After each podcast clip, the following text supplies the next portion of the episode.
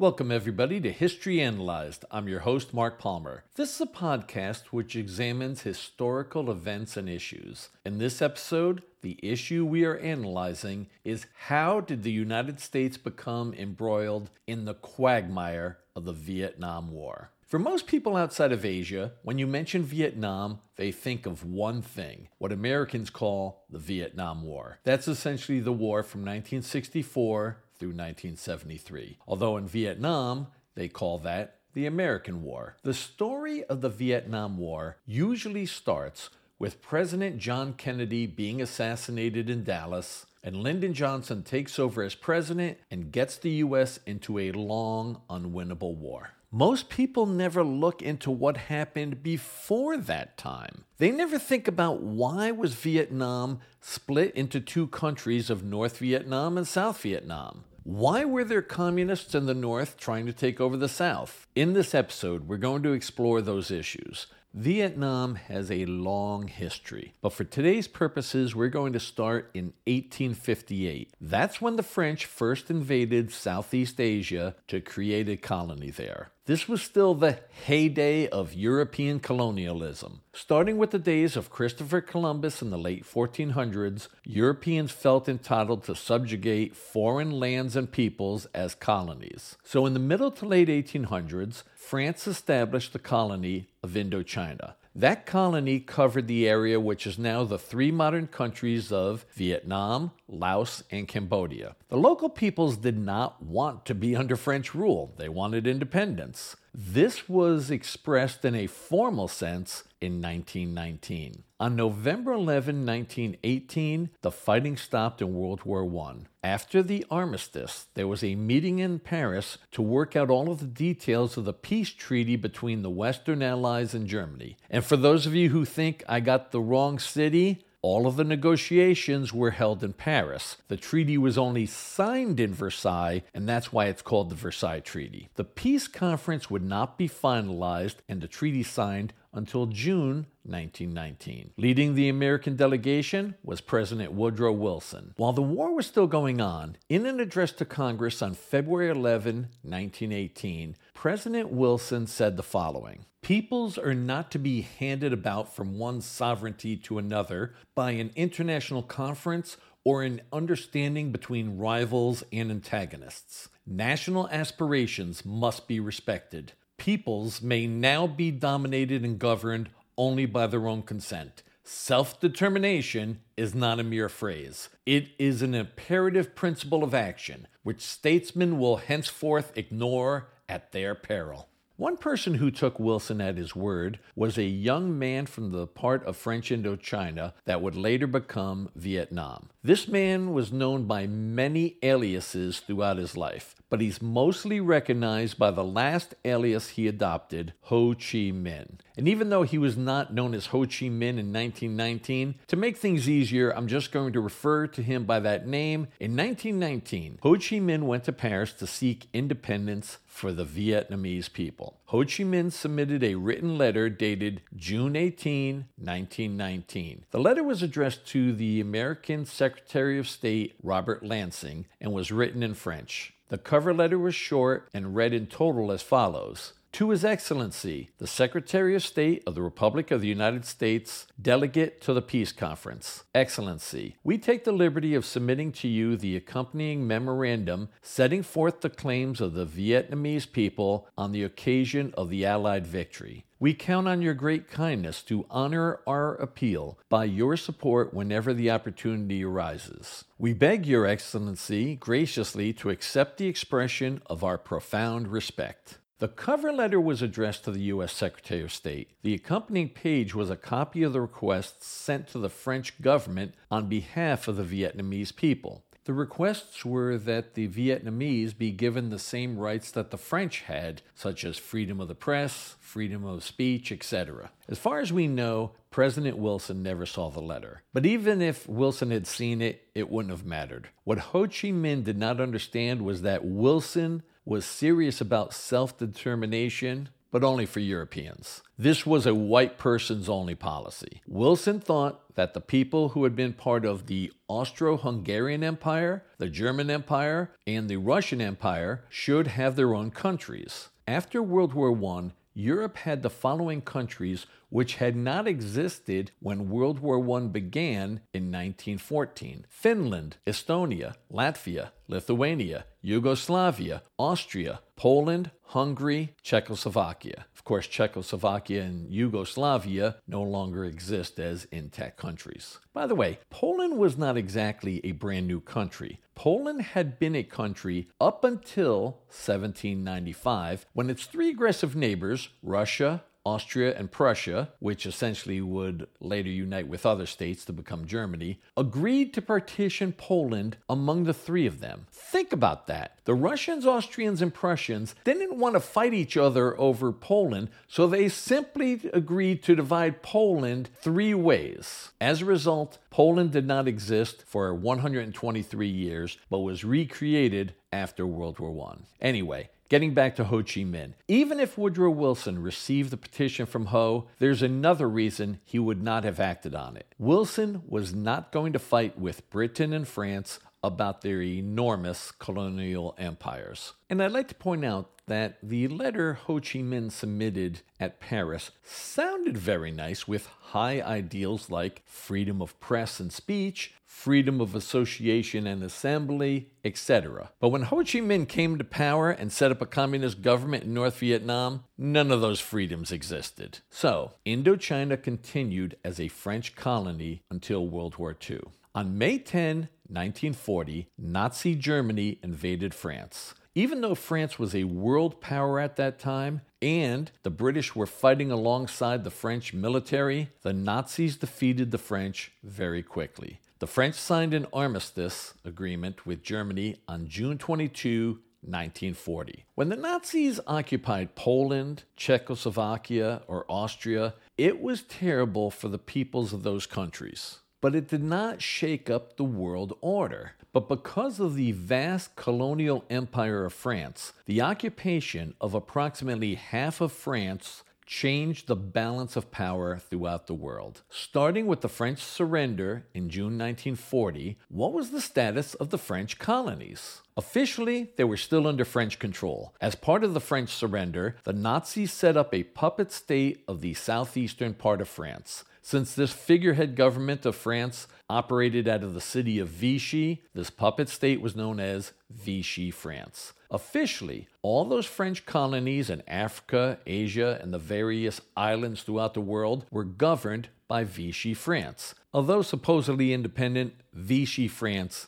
did whatever the Germans told them to do. The French situation provided a wonderful opportunity for the Japanese in World War II. Starting in the summer of 1940, the Japanese set up bases in French Indochina. During the later parts of World War II, the U.S. was providing assistance to a guerrilla force led by Ho Chi Minh against the Japanese. That usually blows people's minds when they find out that the U.S. was assisting Ho Chi Minh during World War II. It was a classic case of the maxim the enemy of my enemy is my friend. In March 1945, the Japanese decided to end any French rule and simply imprison the French officials in Indochina. The Japanese were now governing Indochina without any interference by the French. Of course, this didn't last very long because the Japanese surrendered to the Allies in August 1945. On September 2, 1945, at a rally in Hanoi, Ho Chi Minh declared the birth of the independent country of Vietnam. Ho read the Vietnamese Declaration of Independence. He said to the crowd, All people are created equal. They are endowed by the Creator with certain unalienable rights. Among these are life, liberty, and the pursuit of happiness. Yes, Ho Chi Minh actually quoted Thomas Jefferson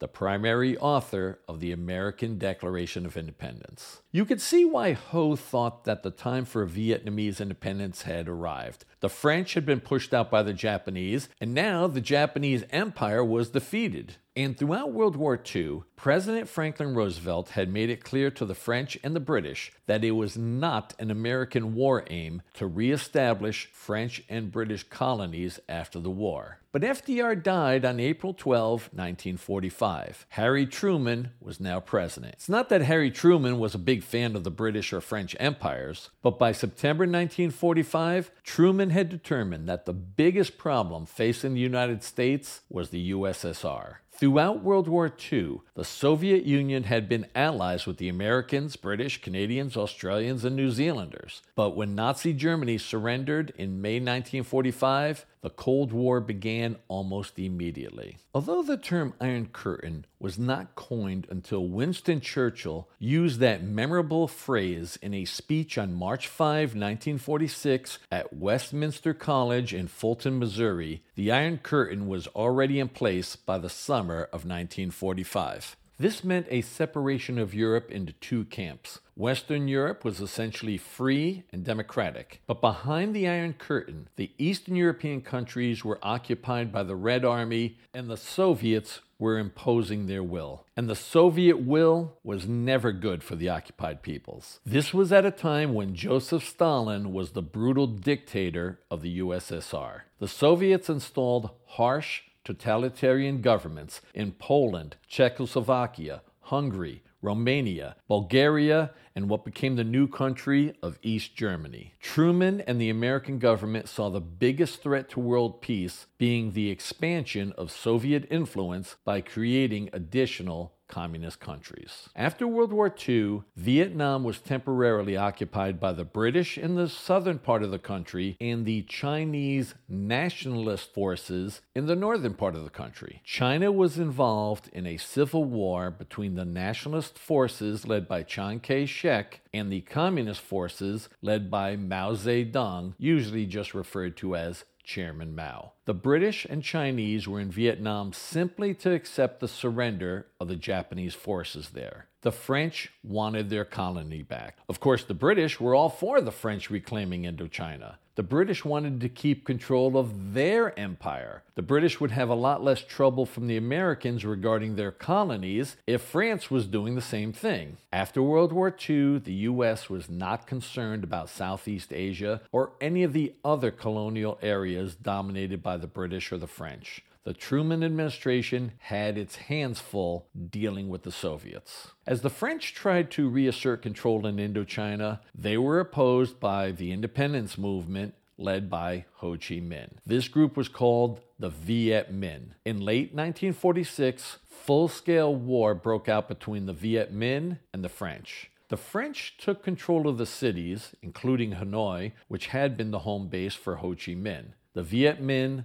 fled to the mountains in the countryside. Before going forward with the narrative, let's look into the Viet Minh. Contrary to the wonderful language Ho Chi Minh adopted from the U.S. Declaration of Independence, Ho and his organization were communists. Nowadays, some people look back at cold warriors of the West meaning the US and its allies, and make fun of them for talking about the communists as these evil boogeymen. But they were. Communist regimes in the 20th century were brutal and totalitarian. The entire history of the USSR, from the Bolshevik Revolution of 1917 until the fall of the USSR in 1991, was one big horror show. And the Soviet Union was certainly at its worst during the merciless dictatorship of Joseph Stalin from the mid to late 1920s until his death in March 1953. Unfortunately, there is no consensus for how many deaths are attributable to Joseph Stalin. Estimates range from 9 million to 20 million Soviet citizens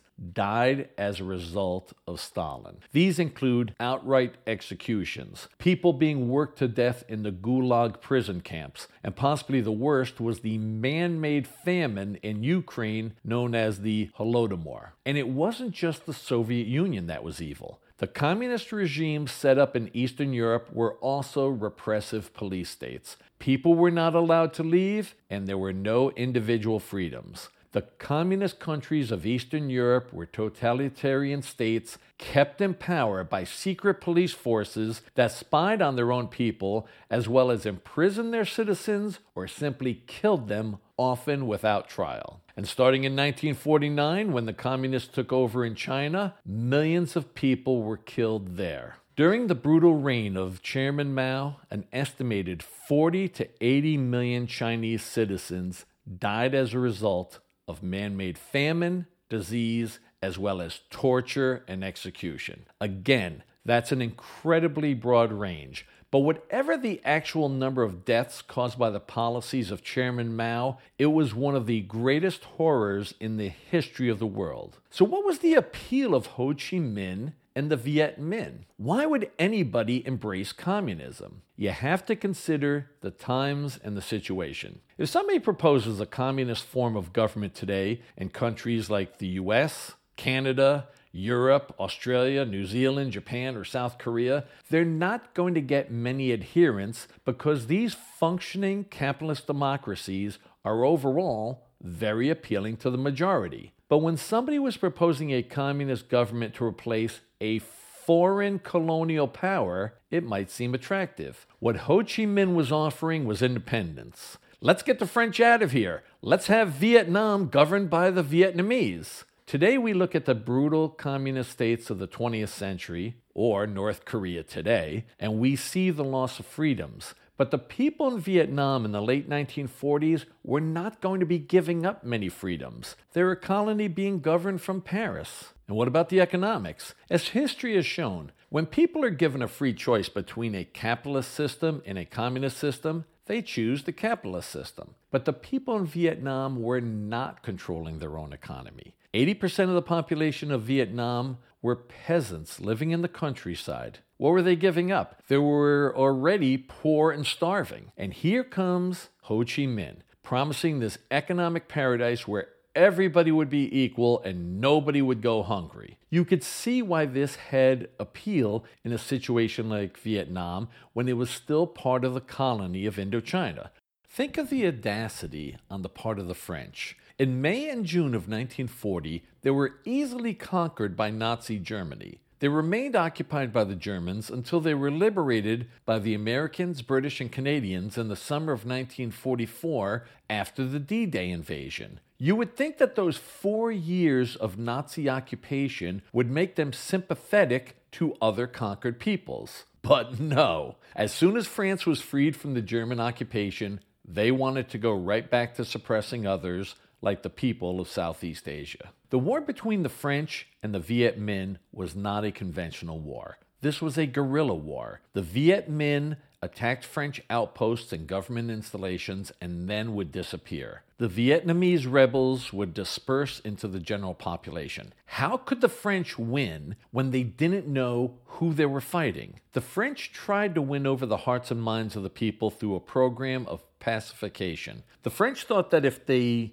built infrastructure like roads and canals, that they could be accepted by the Vietnamese. But the French did not understand that the main thing the Vietnamese wanted was independence, not material things that a Western European country could provide. The French Indochina War, which began in 1946, got much worse in 1949. 1949 had been a very bad year for the Western democracies, including the US and France. As I mentioned earlier, there was a civil war in China. Unfortunately for the Chinese people, Chairman Mao and his communists were successful. Mao declared the founding of the People's Republic of China on October 1, 1949, in Tiananmen Square in Beijing. The largest nation in the world by population at that time now joined the Soviet Union, the largest country by area, as communist behemoths. There was even worse news on the nuclear front. Since the summer of 1945, the U.S. had enjoyed a nuclear monopoly. America was the only country in the world with atomic weapons. That changed on August 29, 1949, when the USSR exploded an atomic bomb. This meant that any war between the United States and the Soviet Union would probably involve a nuclear exchange, meaning that there could be no winners everybody would be a loser. This international situation led to a world dominated by two camps the communist world versus the free world, also known as the West. It was us against them. As a result, the United States was going to support its ally, France, despite all of America's anti colonial ideals. Things got even worse in 1950. Following the Japanese surrender in August 1945, which ended World War II, the nation of Korea, which had been under Japanese occupation, was occupied by the Soviet Union and the United States. It was agreed between the Soviets and the Americans that the demarcation of the occupation zones would be the 38th parallel, which essentially divided the country in half. The division and occupation of Korea was supposed to be for five years, with a reunification under one government by 1950. This didn't happen. By 1950, there were two governments in Korea. A communist government was set up in the north, and a capitalist democratic regime was set up in the south. On June 25, 1950,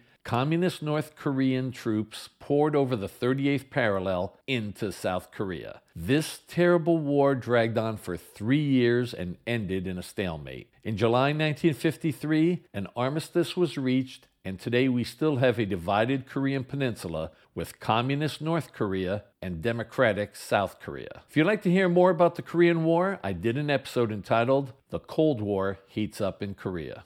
After years of fighting, a conference was scheduled in Geneva, Switzerland to try to find a resolution to the crisis in Indochina. The Geneva Conference began in April 1954. There were representatives from France and the Viet Minh, as well as the Soviet Union, the US, China, and the UK. The French and the Viet Minh were trying to strengthen their military positions before a resolution was reached in Geneva. To assert their authority throughout all of Vietnam, the French established military outposts. The French had built a large military base in the northwestern part of Vietnam near the current border of Laos. This was in a place called Dien Bien Phu. The French thought that they had built an impregnable outpost at Dien Bien Phu. The idea was to invite a battle from the Viet Minh and destroy them there. Or, if the Viet Minh refused to attack them at Dien Bien Phu, this would theoretically demonstrate to the world that the French were too powerful and the local insurgents were afraid to attack them. The French could not have been more wrong. Instead of their usual guerrilla tactics, the Viet Minh battled the French in conventional warfare. The French garrison at Dien Bien Phu was located in a valley. The French did not believe that the Viet Minh could get artillery up the steep surrounding hills. In an amazing feat of coordination and willpower, the Viet Minh hauled many artillery pieces into the surrounding hills. The cannons were disassembled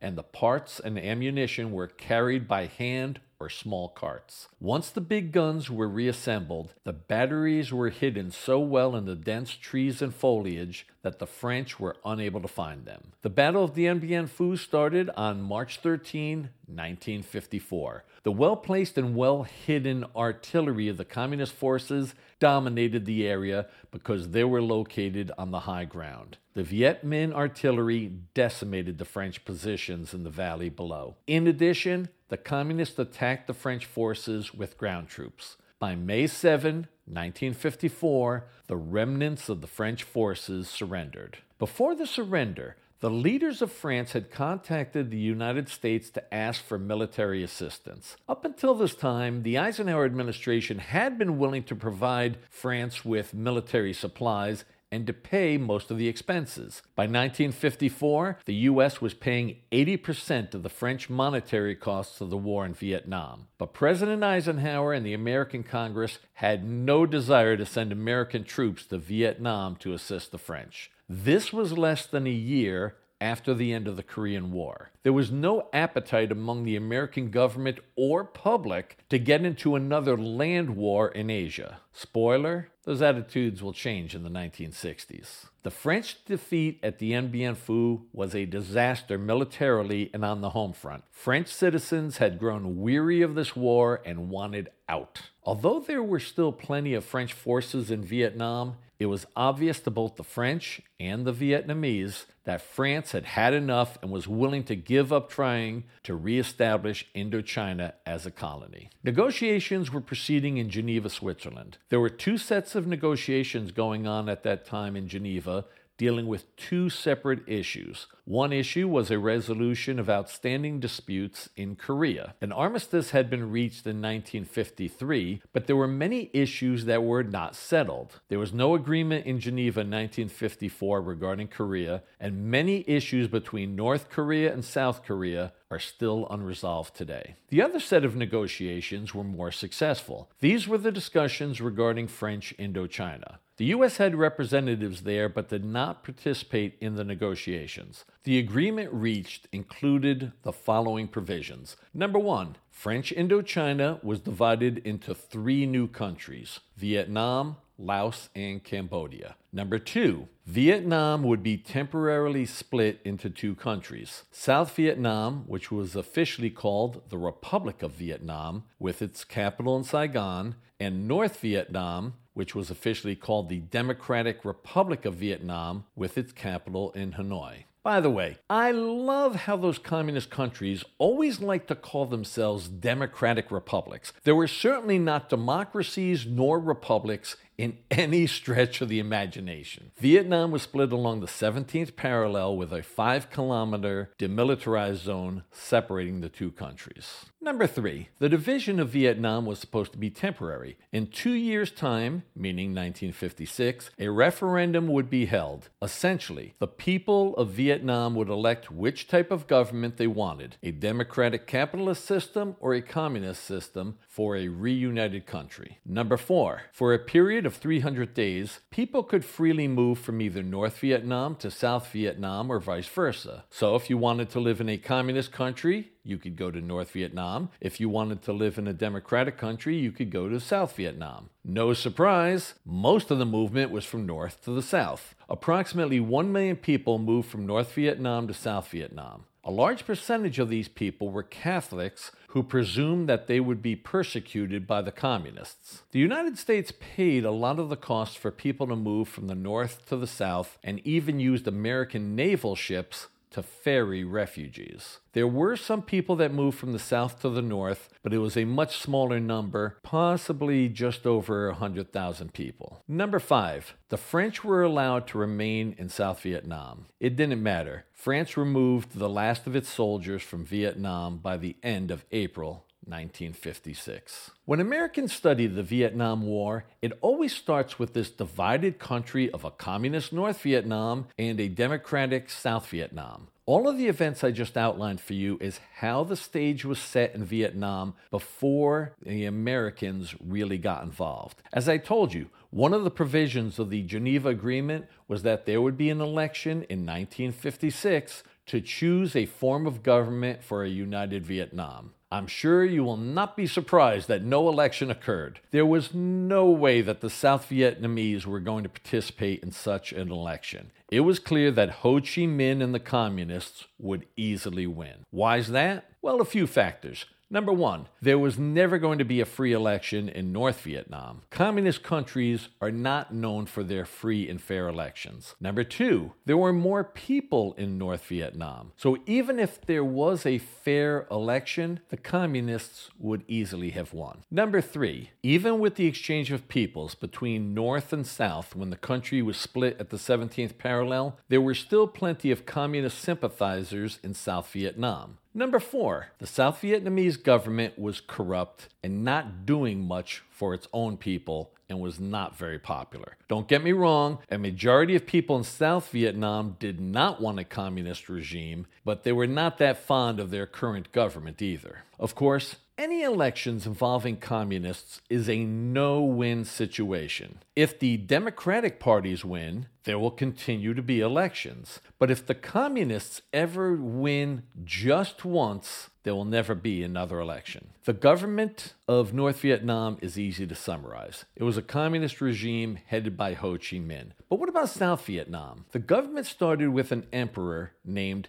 Bao Dai. It's a long and complicated story, but the pertinent points are that Bao Dai was the last emperor in Vietnam. When Vietnam was part of the French colony of Indochina, Bao Dai was the emperor but had to answer to the French colonial authorities. Bao Dai continued as the nominal emperor during the Japanese occupation of World War II. Bao Dai abdicated at the end of World War II when Ho Chi Minh declared Vietnam an independent country. By 1949, Bao Dai was reinstated as the titular emperor under control of the French, who had returned after World War II. So when the country was partitioned between North and South, Bao Dai was the emperor of South Vietnam. By 1955, Bao Dai was completely removed from power. He was replaced by Ngo Dinh Diem. In 1955, an election was held and Diem became the first president of the independent country of South Vietnam. Ngo Dinh Diem is usually just referred to by that third name, which is spelled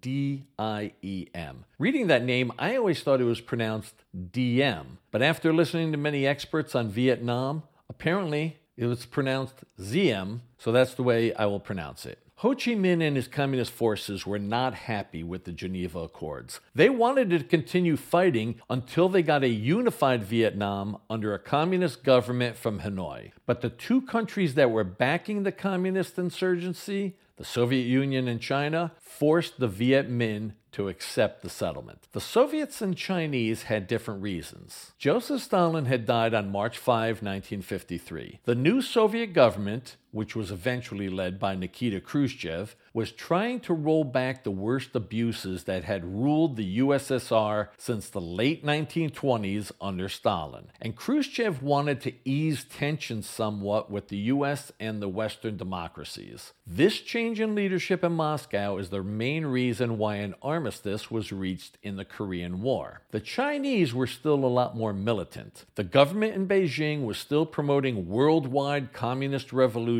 and fighting with the West. However, the Chinese Civil War had just ended in the fall of 1949. And then the Chinese were active participants in the Korean War. In short, China needed a break from warfare to try to rebuild its country and its economy. Although they agreed to the terms of the Geneva settlement, the Viet Minh were not going to stay quiet for long. The communists built up their government and their military in North Vietnam. As I mentioned earlier, there were still communist insurgents in the newly formed South Vietnam. Let's take a moment to go over the competing military forces that will be in conflict until 1975 when Vietnam is reunited under the communist government in Hanoi. The South Vietnamese Army was known as the ARVN. That's an acronym for ARVN meaning the Army of the Republic of Vietnam. Remember that the Republic of Vietnam was the official name for what everybody simply called South Vietnam. Then there was the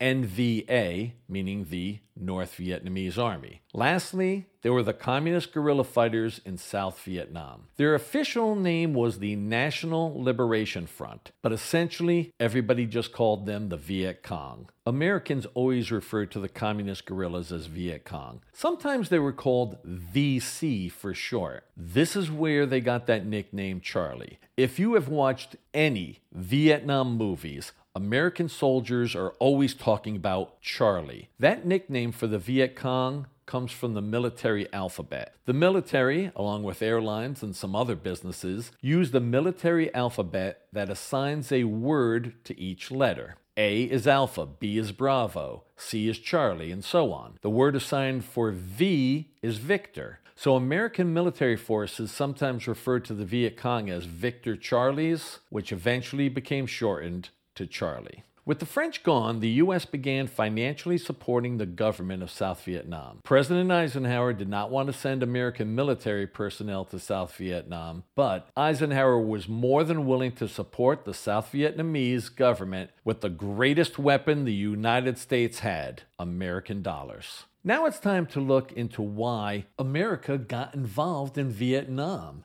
and why did several presidential administrations all care about this tiny country on the other side of the world. This is where we get into the domino theory. Although he did not invent this geopolitical theory, President Eisenhower is the person that popularized the term. In the spring of 1954, when it was clear that the French days in Vietnam were coming to an end, Eisenhower gave a press conference. In that April 7, 1954 press conference, Eisenhower was asked about the strategic importance of Indochina to the free world. I could not find the audio from that press conference, so here is the pertinent quote. Eisenhower cited the broader considerations that might follow what you would call the falling domino principle. You have a row of dominoes set up, you knock over the first one, and what will happen to the last one is the certainty that it will go over very quickly. So you could have a beginning of a disintegration that would have the most profound influences. Eisenhower was stating that if Vietnam fell to communism, that other Asian countries would follow. That's the quote that made the domino theory a popular term throughout the U.S. Eisenhower gave that press conference exactly one month before the French surrendered at Dien Bien Phu. Nowadays, so many people look back to the early Cold War and mock the domino theory. But are they right to make fun of it? In his 1905 five volume book, The Life of Reason, writer and philosopher George Santayana wrote, Those who cannot remember the past are condemned to repeat it. As somebody who has a degree in history and loves the subject, as is evidenced by this podcast, I fully embrace Santayana's sentiments. The problem is that sometimes people deduced the wrong lessons from the past. That was the case with the domino theory. This ideology stemmed from World War II. Most Western politicians and military people thought that World War II taught us that unchecked aggression will only be much harder to stop down the road. You have to stop an expansionist enemy early on. The example they all pointed to was the Munich Agreement in the fall of 1938. By that time, Hitler and the Third Reich had already annexed Austria. Hitler was now demanding a part of Czechoslovakia that had a majority of citizens of German descent known as the Sudetenland. In a conference in Munich, Germany at the end of September 1938, Britain and France signed an agreement with a Nazi leader that said Hitler could annex the Sudetenland based on his promise that he would not demand any further territory in Europe. Of course, if you know anything about Adolf Hitler, you know that his word meant absolutely nothing and that the Nazis essentially took control of the rest of Czechoslovakia in the spring of 1939. And then Hitler demanded parts of Poland, and this led to World War II. By the way, I did an episode in favor of the British Prime Minister in the whole Munich crisis entitled A Defense of Neville Chamberlain. Anyway, the theory after World War II was that if the Western democracies had stood up to Hitler during the Sudetenland crisis, he would have been easier to defeat. The common phrase that people would say was that they should have stopped Hitler at Munich. This is why American leaders after World War II thought that they needed to check communist aggression in its early stages. America and its allies needed to stop the communists from acquiring more and more countries. Otherwise, the communists would take over most of the world. The problem with the domino theory and this entire way of thinking is that it was not a one size fits all solution. This idea of stopping communism from spreading could work in the right circumstances. By the time that Vietnam was split into North Vietnam and South Vietnam in the summer of 1954, American leaders could point to real life examples of the U.S. and its allies stopping countries from falling to communism. The first examples would be Greece and Turkey. On March 12, 1947, President Harry Truman delivered a speech to a joint session of Congress in which he announced a policy which became known as the Truman Doctrine, which established that the U.S. would provide political, military, and economic assistance to all democratic nations under the threat from internal or external authoritarian forces, meaning communists. Pursuant to the Truman Doctrine, the U.S. sent $400 million worth of aid to the Greek and Turkish governments, as well as sending civilian and military personnel along with military equipment to those two countries. The U.S. saved Greece and Turkey from falling to the communists. Korea was another example of successfully checking communist expansion, and South Korea remains a free and independent country to this day. The point is, the policy of stopping communist expansion was a viable policy. It's just that it had to be applied when the circumstances were right.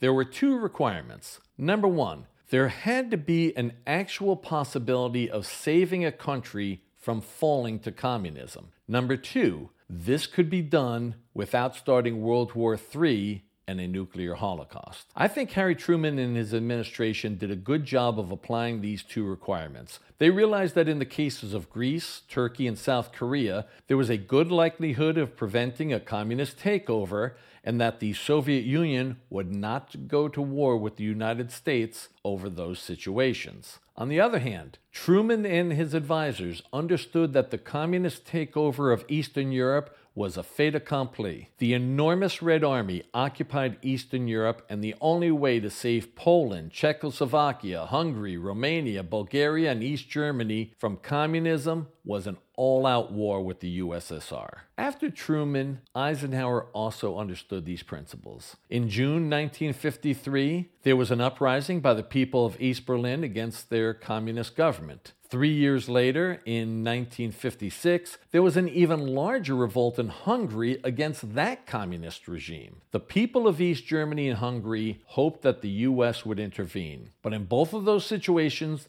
the United States did nothing to aid the rebels. Eisenhower and his advisors understood that any interference, whether it be military action or simply supplying war materials, would likely lead to World War III with the Soviet Union. Simply stated, America and her Western allies could not risk a nuclear war over communist Eastern Europe. So, why were the American leaders clear sighted in Eastern Europe but not in Southeast Asia. To be fair to the American decision makers from that time, there were important differences between Eastern Europe and Asia. Eastern Europe had been occupied by the immense Red Army at the end of World War II. Communist governments were set up during the Soviet occupation. Once these communist governments had been established throughout Eastern Europe, the Soviets only had to maintain the status quo. They did not need to overthrow any democratic regimes. The Soviets simply had to keep the communist governments of Eastern Europe in power. This was different than the situations in Korea and Vietnam. When the Korean War started in June 1950, there were already two separate governments with a communist North and a democratic South. Starting in 1954, the same essentially applied to Vietnam. It's easy to see how American political leaders thought they could prevent communist expansion into South Vietnam. The thought was hey, we just saved South Korea, we should be able to save South Vietnam. However, they weren't seeing key differences between Korea and Vietnam, which were the following. Number one, Geography. Korea is a peninsula. The only way for North Korean troops to get to South Korea was an overland invasion. The tiny North Korean Navy cannot ferry troops down the east and west coastlines because of the immense U.S. Navy. But Vietnam is a long, thin country which has a coastline on its eastern side along the South China Sea. But the western side of Vietnam borders the countries of Laos and Cambodia. North Vietnam could send soldiers, guerrillas, and, most importantly, supplies of food and military items to South Vietnam along a series of roads through neutral Laos and Cambodia. These routes were collectively known as the Ho Chi Minh Trail. Number two, the governments of North Korea and South Korea were fairly established between the end of World War II and the summer of 1950. The South Korean government was fully functioning and could act as an independent state, the government of South Vietnam was besieged by communist aggression from the time that South Vietnam became independent from the French. As soon as South Vietnam became independent, there were already communist guerrillas, the Viet Cong, operating in South Vietnam. South Korea was not dealing with any organized communist guerrillas in South Korea. Number three, Korea and Vietnam were different types of wars. Korea was a conventional war with the North Korean army invading South Korea. This was traditional fighting with tanks, planes, artillery. The fighting in South Vietnam was mostly guerrilla warfare. The primary danger to the South Vietnamese was not an invasion by the North Vietnamese army. The main threat came from small scale raids, hit and run tactics, by local subversives who were attacking government installations and then would simply disappear back into the local populace. Number four, the biggest difference between Korea and Vietnam is that Ho Chi Minh and the communists portrayed themselves as liberators from foreign oppression. One of the primary arguments by the communists was that they were striving for an independent and unified Vietnam. First, they were fighting the French, their colonial masters. Then the communists used this argument against the Americans later on. The communists claimed that they were fighting for a Vietnam by and for Vietnamese and not being dominated by any outside forces. For decades before and throughout World War II, all of Korea was dominated by Japan. In the summer of 1950, Japan no longer had any influence on the Korean peninsula. So the communists could not claim that they were fighting against foreign colonial masters. That argument gave a lot of appeal to the communists in South Vietnam, but did not apply in South Korea. For all of those reasons I just outlined, the positive outcome in the Korean War was not a basis for U.S. policy in Vietnam. Unfortunately, the people making such decisions in America did not see these differences. Eisenhower showed good judgment in staying out of the revolts against communist governments in Eastern Europe. But I think that Dwight Eisenhower is often overlooked as somebody responsible for America's tragedy in Vietnam. Don't get me wrong, when ranking the presidents who are most at fault for the American catastrophe in Vietnam, Lyndon Johnson is certainly number one on that list, followed closely by Richard Nixon. And John Kennedy bears some of the blame as well, which I'll discuss in a little bit. But Eisenhower set the stage for everything that followed in American policy. Overall, I think Eisenhower Eisenhower was a good president, but he got us involved in Vietnam by backing Ngo Dinh Diem as the leader of the South Vietnamese government. Eisenhower decided to back Diem as president, even though the French warned the Americans that he was a terrible choice. Eisenhower also supported Diem's refusal to engage in the 1956 nationwide elections to choose a new form of government. As I explained earlier, Everybody believes that Ho Chi Minh would have easily won that election and there would have been a communist government throughout all of Vietnam. But Eisenhower went along with Diem's refusal to participate in the nationwide election. This essentially created the separate country of South Vietnam. This was America's chance to get out of Vietnam before the U.S. got too deeply involved. It would have been easy for the U.S. to pull out of Vietnam at that point. Eisenhower could have taken the position that there had been a national election and the Vietnamese people chose a communist government under a reunited country. This would not have been a major event in the Cold War. But once Ziem was installed as the president of the new country of South Vietnam, Eisenhower committed the U.S. to fully supporting South Vietnam as an American ally. In other words, this was the beginning of true American involvement. Again, Later presidents made things much, much worse. There's blame to go around to Eisenhower, Kennedy, Johnson, and Nixon. And for that matter, there's even blame to go to Harry Truman for supporting the French trying to reconquer Indochina as a colony. We're the United States. We are supposed to be anti colonial. That's how we started as a country, by kicking out the British. We should not have been backing the French to reestablish their colony. But again, it always came back to Cold War politics. The US would back France or Britain reestablishing colonial control whenever the independence movement was communist. During the Eisenhower presidency, the U.S. poured in money to essentially pay for Ziem's war against the communist insurgents. After the partition of the country into North and South, the communists in North Vietnam were trying to build up their country.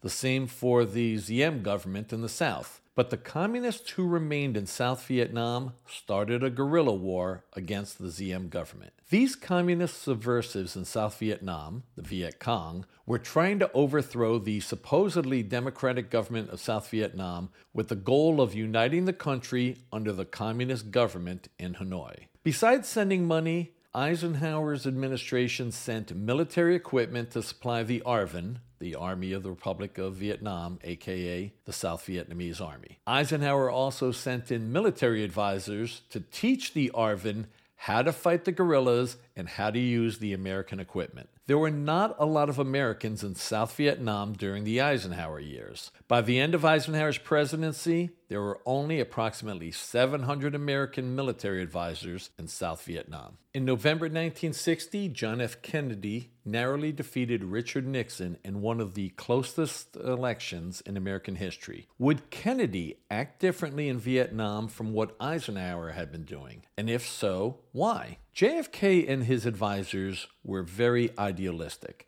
They were going to stop the spread of communism throughout the world. We were going to make the world safe for democracy. Kennedy made this clear in his inaugural address on January 20, 1961, when he said, Let every nation know, whether it wishes us well or ill, that we shall pay any price bear any burden, meet any hardship, support any friend, oppose any foe to assure the survival and the success of liberty.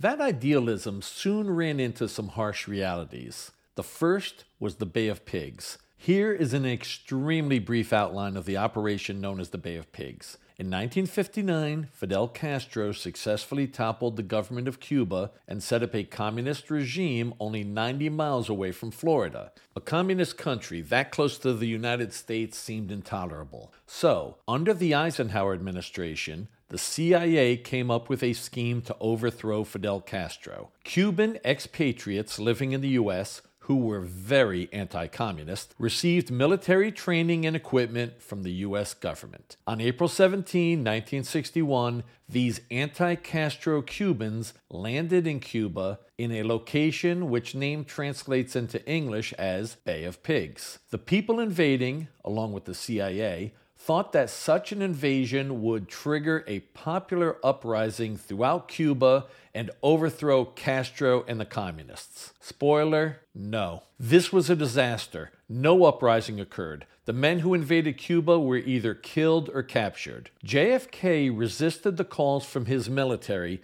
to send American air power to assist the invaders at the Bay of Pigs. Although this plan had originated under the Eisenhower administration, it was implemented after Kennedy had become president, and this was a great embarrassment to John Kennedy. The other event which shaped Kennedy's outlook on dealing with the communists was the Cuban Missile Crisis of October 1962. The Soviets installed nuclear missiles in Cuba. This was discovered by American spy planes. This resulted in a diplomatic standoff, which was eventually peacefully resolved with the Soviets agreeing to remove their missiles from Cuba and the Americans pledging not to invade Cuba and also secretly pledging to remove American nuclear missiles from Turkey. The Cuban Missile Crisis was the closest the world ever came to a nuclear exchange and the possible destruction of the world as we know it. I'll refer to these two incidents when assessing Kennedy's policies towards Vietnam.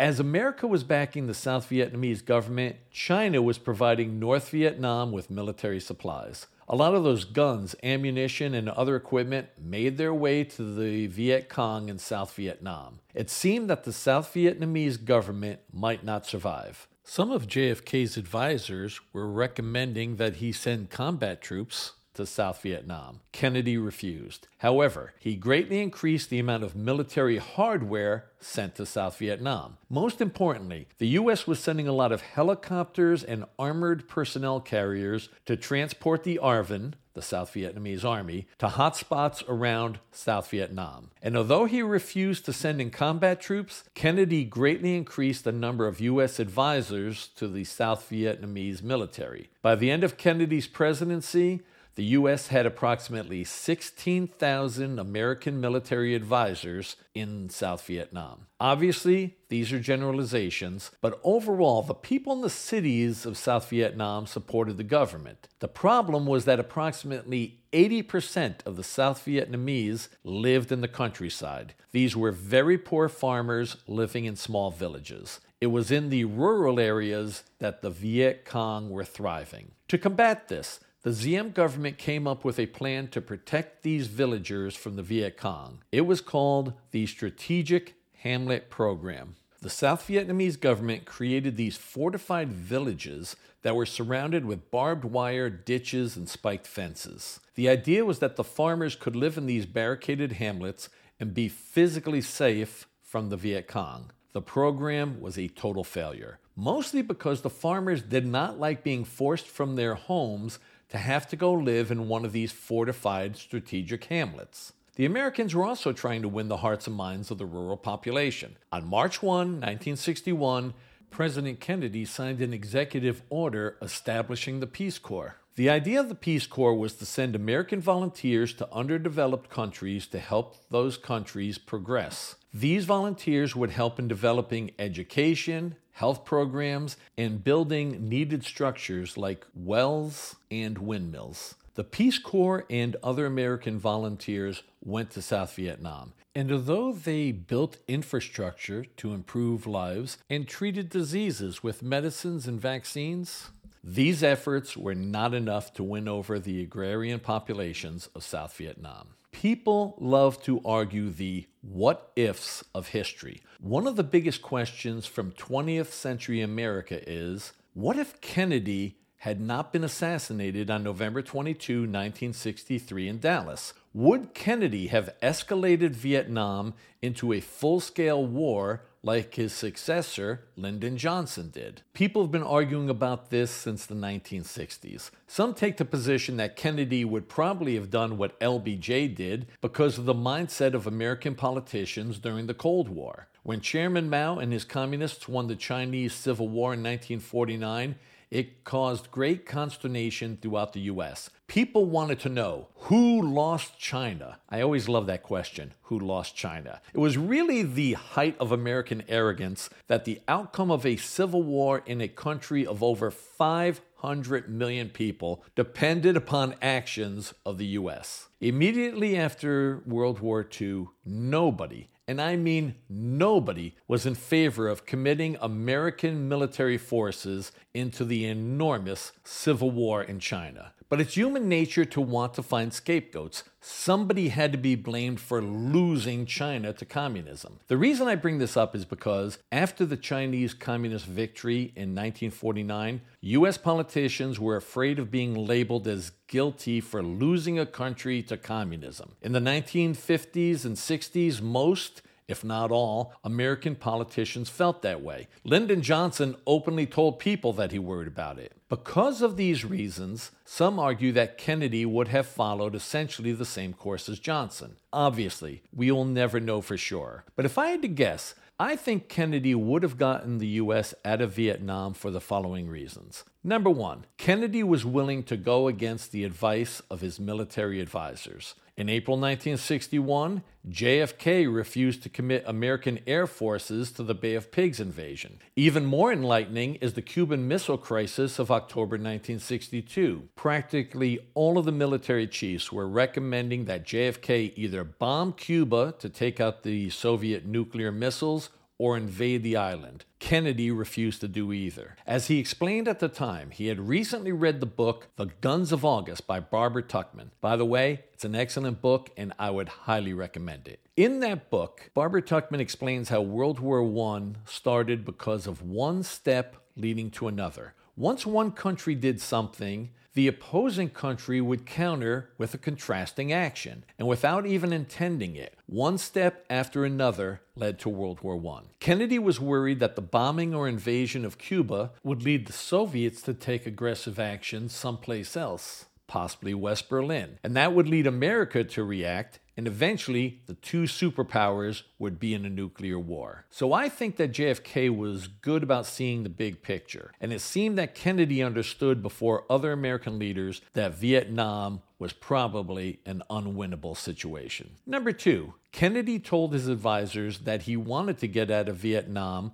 but could not do so until after the 1964 election. This has some ring of truth. If Kennedy had completely pulled out of Vietnam before he attempted to be reelected, the Republicans would have destroyed him for being soft on communism. Presuming he was reelected, and that's probable considering what a poor candidate Barry Goldwater was in 1964 for the Republicans, JFK could have done as he pleased regarding Vietnam. According to Secretary of Defense Robert McNamara, on October 2, 1963, Kennedy agreed to removing all American forces by 1965. This was confirmed in a meeting on October 5, 1963. In fact, there was already a plan to remove 1,000 Americans from South Vietnam by the end of 1963. On October 11, 1963, the White House issued NSAM, meaning National Security Action Memorandum, number 263, which confirmed the plan of Robert McNamara to remove all forces by 1965 and to withdraw 1,000 American military personnel by the end of 1963. Of course, those decisions occurred just over a month before Kennedy was assassinated. Number three, Kennedy understood that the South Vietnamese would have to win or lose the war on their own. The U.S. could not win it for them. On September 2, 1963, JFK was interviewed by Walter Cronkite at the Kennedy compound in Hyannisport, Massachusetts. For those of you who have not heard of him, Walter Cronkite was easily the biggest journalist on television and probably in American history. Here's a clip from that interview. I don't think that uh, unless a greater effort is made by the government to win popular support, that, that the war can be won out there. In the final analysis, it's their war. They're the ones who have to win it or lose it. We can help them. We can give them equipment. We can send our men out there as advisors, but they have to win it, the people of Vietnam, against the communists. So there you have it. JFK would definitely have withdrawn from Vietnam, and the history of the U.S. and the world at large would have been much better.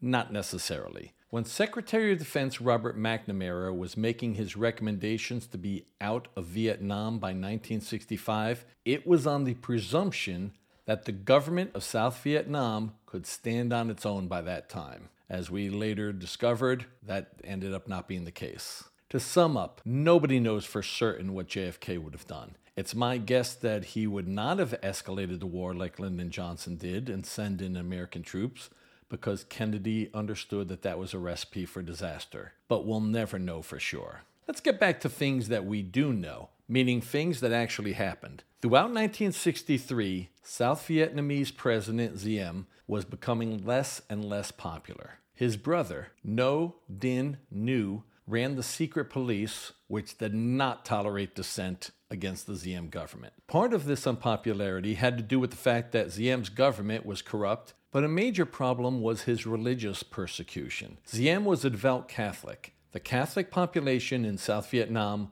was a distinct minority of around 10% of the population. Approximately three quarters of South Vietnam in the early 1960s considered themselves Buddhists. Considering those numbers, you would think that a leader, such as Diem, would tread lightly in dealing with the Buddhist majority, but not so. Things got really bad from May until November 1963. Diem was cracking down on Buddhist organizations. He had Buddhist flags removed from public places. When unarmed civilians protested that policy, nine people were shot by government forces. In one of the most incredible self sacrifice protests of all time, on June 11, 1963, a Buddhist monk named Thich Quang Duc sat down in a busy intersection in Saigon and set himself on fire. It was a horrifying and remarkable spectacle, seeing this Buddhist monk sitting there while he burned to death.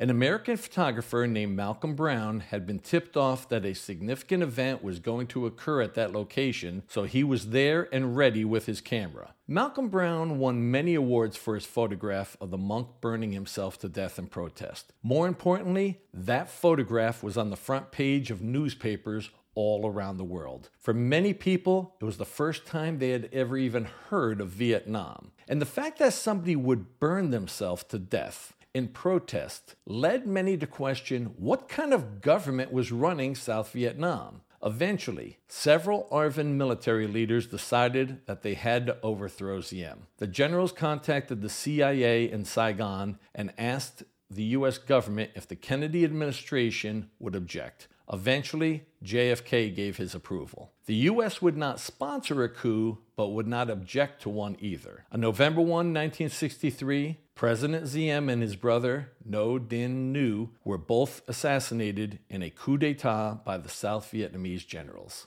If the U.S. hoped that this would lead to a more democratic form of government, it did not. After Diem was assassinated, there was sort of a revolving door of military strongmen deposing each other. Of course, Kennedy would not deal with this because he was assassinated exactly three weeks after Diem. On November 22, 1963, when Kennedy was assassinated in Dallas, his vice president, Lyndon Johnson, became president of the United States. LBJ not only served out the remainder of Kennedy's term of office, but in November 1964, Johnson was elected in his own right in one of the greatest landslides in American history. Under Johnson, the U.S. policy towards Vietnam would change drastically. LBJ would greatly escalate the war by sending in American combat troops. His Vietnam policies would eventually end his presidency in disgrace. And it's such a shame. If not for Vietnam, Johnson would go down as one of America's most successful presidents. And I know what you're thinking that's a giant if. I agree. But if not for Vietnam, Johnson would be known as the president who did more for civil rights than any president since Abraham Lincoln. Johnson passed the Civil Rights Act of 1964, which prohibits discrimination on the basis of race, color, religion, sex, or national origin. Johnson also passed the Voting Rights Act of 1965, which prohibited states from imposing qualifications or practices to deny the right to vote on account of race. Kennedy was in favor of such policies, but he never would have gotten those two laws through Congress. From his days as Senate Majority Leader, Johnson knew how to get laws passed. And the fact that he was from Texas, a southern state, helped LBJ in his negotiations with the powerful Southern Democrats who were opposing any civil rights legislation. And it wasn't just civil rights. In his five years as president, LBJ passed many laws to create what he called the Great Society. In addition to the long overdue civil rights laws, Johnson was responsible for Medicare and Medicaid, food stamps, urban renewal, Head Start, a federal program promoting school readiness for children from low income families, college financial aid, and the first broad federal investment in elementary and high schools. During the Johnson presidency, the percentage of Americans living below the poverty line declined from 20% to 12%. But despite his achievements in aiding the poor and minorities, Johnson is mostly remembered as the chief architect of America's disastrous Vietnam policies. Under the United States Constitution, the president cannot simply declare war upon an enemy. Article 1, Section 8 of the Constitution reads in pertinent part as follows the Congress shall have power to declare war, grant letters of marque and reprisal, and make rules concerning captures on land and water. And although the U.S. was involved in an actual war in Vietnam from 1964 until 1973, Congress never declared war against North Vietnam or the Viet Cong or anybody in Southeast Asia. So, how did Johnson have the authority to do what he did in Vietnam? It's because of one real incident and one phantom incident in August 1964 in the Gulf of Tonkin. If you look at a map, Vietnam is a long, narrow country with its eastern side along the water. Most of the coastline is along the South China Sea, but the northern part of Vietnam is along the Gulf of Tonkin, where, in August of 1964, ships from the South Vietnamese Navy were shelling coastal sections of North Vietnam. American ships were not involved in the shelling, but were in the area to monitor what was going on and sometimes to conduct reconnaissance. On August 2, 1964, three North Vietnamese torpedo boats launched torpedoes at an American destroyer, the USS Maddox. The Maddox fired guns at the North Vietnamese torpedo boats. The Maddox was unscathed, but all three North Vietnamese torpedo boats were damaged by shells from the Maddox, as well as attacks from four jets launched from the aircraft carrier USS Ticonderoga. This was reported to the American Military Command, and the information reached President Johnson and his staff. They decided not to take any action against North Vietnam at that point. But two days later, on August 4, 1964, the same American destroyer, the USS Maddox, was in the Gulf of Tonkin with another American destroyer, the USS Turner Joy. Weather conditions were terrible. Thunderstorms and rain squalls reduced visibility. Radar men on the Maddox thought that they had been attacked by North Vietnamese torpedo boats. So, both American destroyers fired back. At some point, the captains of the American ships concluded that there might not be anybody actually attacking them. They stopped firing on the supposed enemy positions in the Gulf of Tonkin. They reported the incident as a possible attack by the North Vietnamese. The commanding officer of the USS Maddox, Captain Herrick, determined that the alleged attacks were actually the results of overeager sonar operators and poor equipment performance. Hours later, Captain Maddox sent a dispatch to the Pacific Fleet Commander in Chief in Hawaii, which read Review of action makes many reported contacts and torpedoes fired appear doubtful. Freak weather effects on radar and overeager sonar men may have accounted for many reports. No actual visual sightings by Maddox suggest complete evaluation before any further action taken. Historians now generally agree that there was no attack by communist forces against the American Navy on August 4. This was just a situation of some young sailors making mistakes. But there were some conflicting reports that reached Washington, D.C., that there may have been an attack. LBJ did not wait to clarify the situation. He decided this was the time to retaliate. Johnson asked for congressional approval for retaliation against North Vietnam. On August 7, 1964, Congress passed the Gulf of Tonkin Resolution authorizing President Johnson to take any measures he believed were necessary for the maintenance of international peace and security in Southeast Asia. The president was given authority to do essentially anything he thought was necessary for as long as he thought it was necessary. LBJ loved how broad the Gulf of Tonkin resolution was.